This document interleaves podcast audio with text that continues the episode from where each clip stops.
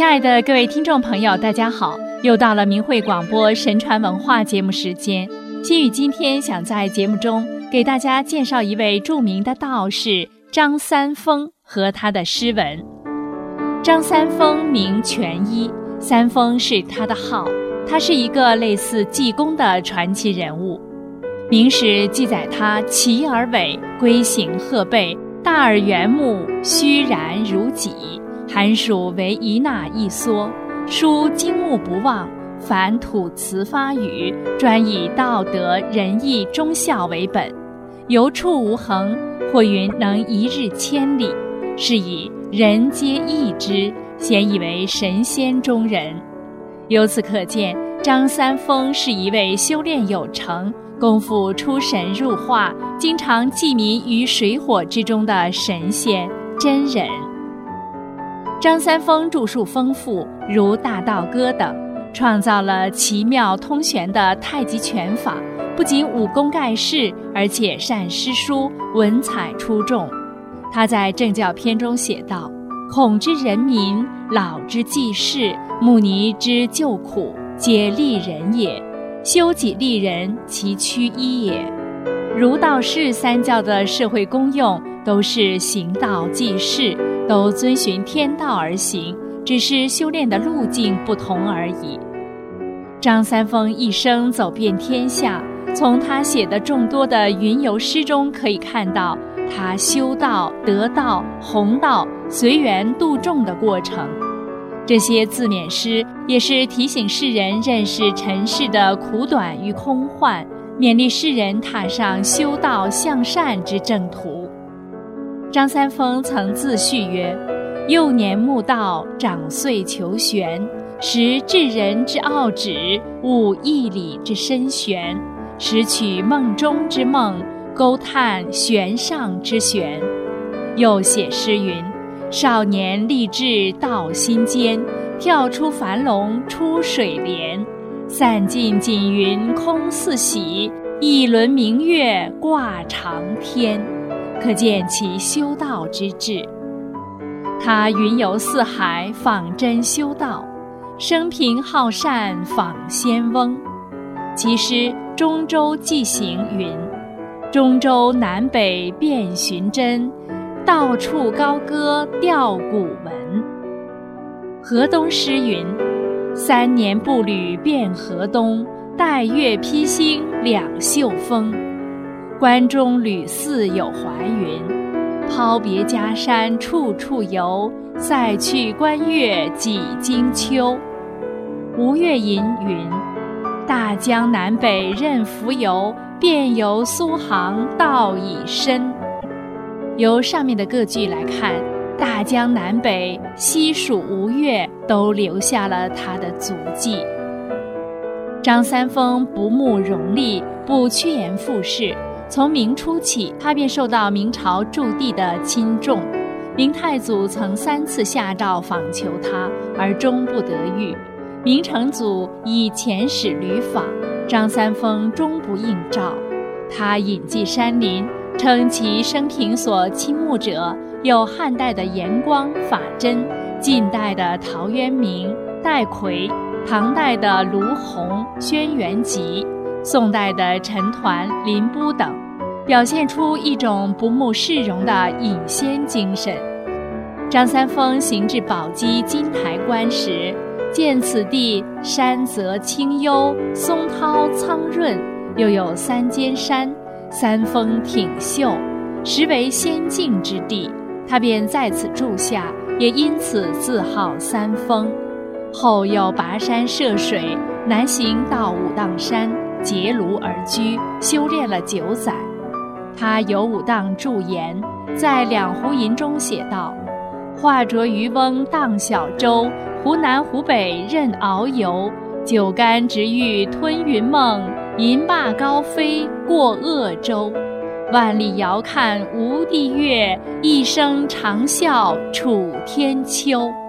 使人感到诗人是没有任何世俗束缚和羁绊的得道仙人，轻举高飞，任意遨游，远隔万里，看过吴越之后，在楚天清秋中一声长啸，整首诗气势扩大宏伟。张三丰后来走遍天下，其诗三十岁北游、西游和东游中都有记载。张三丰一身仙风道骨，要求自我心灵时刻保持和道相通的状态。保持着内心世界的空明，所以仙与神通，神与道一，世事皆有先见之理也。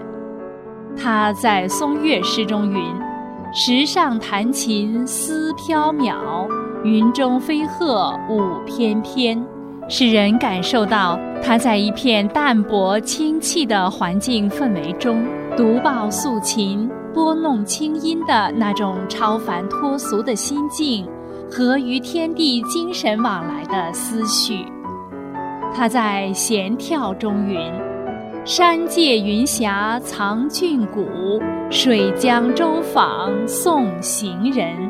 乾坤一览饶银杏，造物原来各有因。”写出了探究万里之城里的奥妙。他在上曲中云：“芒鞋独上饶峰顶，西望长山指白云。”登上峰顶，放眼西望，只见悠悠白云，多么的澄净旷荡的意境和玄远超拔的精神境界。张三丰重道弘道，规劝世人要超脱名利。不为物欲所牵累，及时修炼，追求永恒。指出人生贪恋荣华富贵，犹如在苦海里漂泊，时常处在危险之中。说：“古今名利总尘埃。”其实晚步咸阳云：“天边飞燕排云表，我亦常吟咸阳道。”咸阳古道草迷离，百代王侯尽枯槁。西行万里多感怀，人生其若神仙好。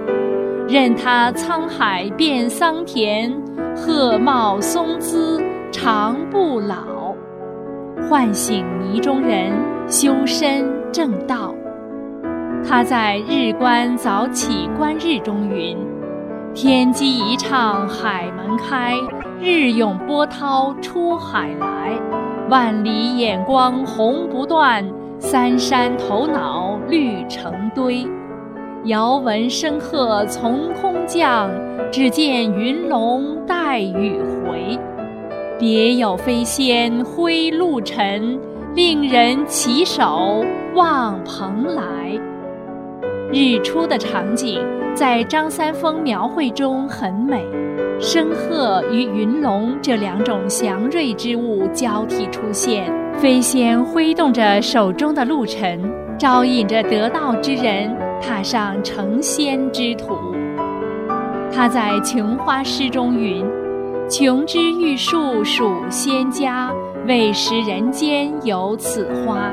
清致不沾凡雨露。”高标常带古烟霞，通过描写仙葩琼花的洁白无瑕、香远益清，令人为之神往，体悟到做人要一身正气，不染纤尘，追求高洁的境界。古语说：“诗言志，诗是人心灵世界的映现。”人们可以从张三丰的诗歌中感受到他内心的平静怡然和对道的崇尚。他遍游天下，济世救人，化解危难，有许多神奇之事。他所倡导的修道人应具有的慈悲、仁心和化育众生的襟怀，展示了道家文化的真精神。体现出其高标立世、独立不阿的风骨和以天下苍生为己任的觉者风范。好了，各位听众朋友，今天的节目到这里就结束了。心语感谢您的收听，下次时间我们空中再会。